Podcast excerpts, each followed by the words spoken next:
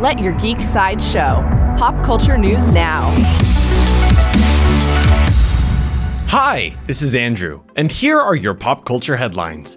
For fans of Spider Man, in a special feature on the Spider Man Far From Home Blu ray, producer Amy Pascal mentioned that the Spider Verse with Tom Holland very well may lead to a Sinister Six movie.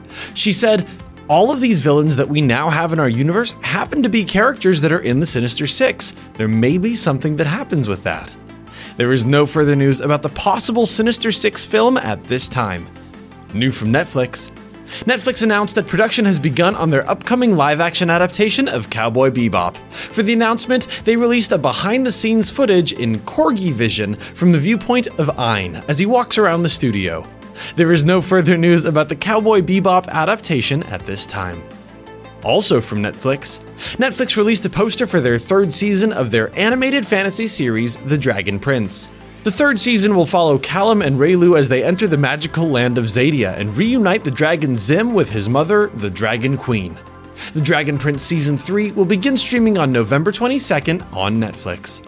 For fans of comics, Director James Wan is set to direct a TV series adaptation of the Italian cult horror comic called Dylan Dog. The comic follows British paranormal investigator Dylan Dog and his sidekick Groucho, a Marx impersonator, as they take on monsters, ghosts, zombies, and more. There is no further news about the Dylan Dog series at this time.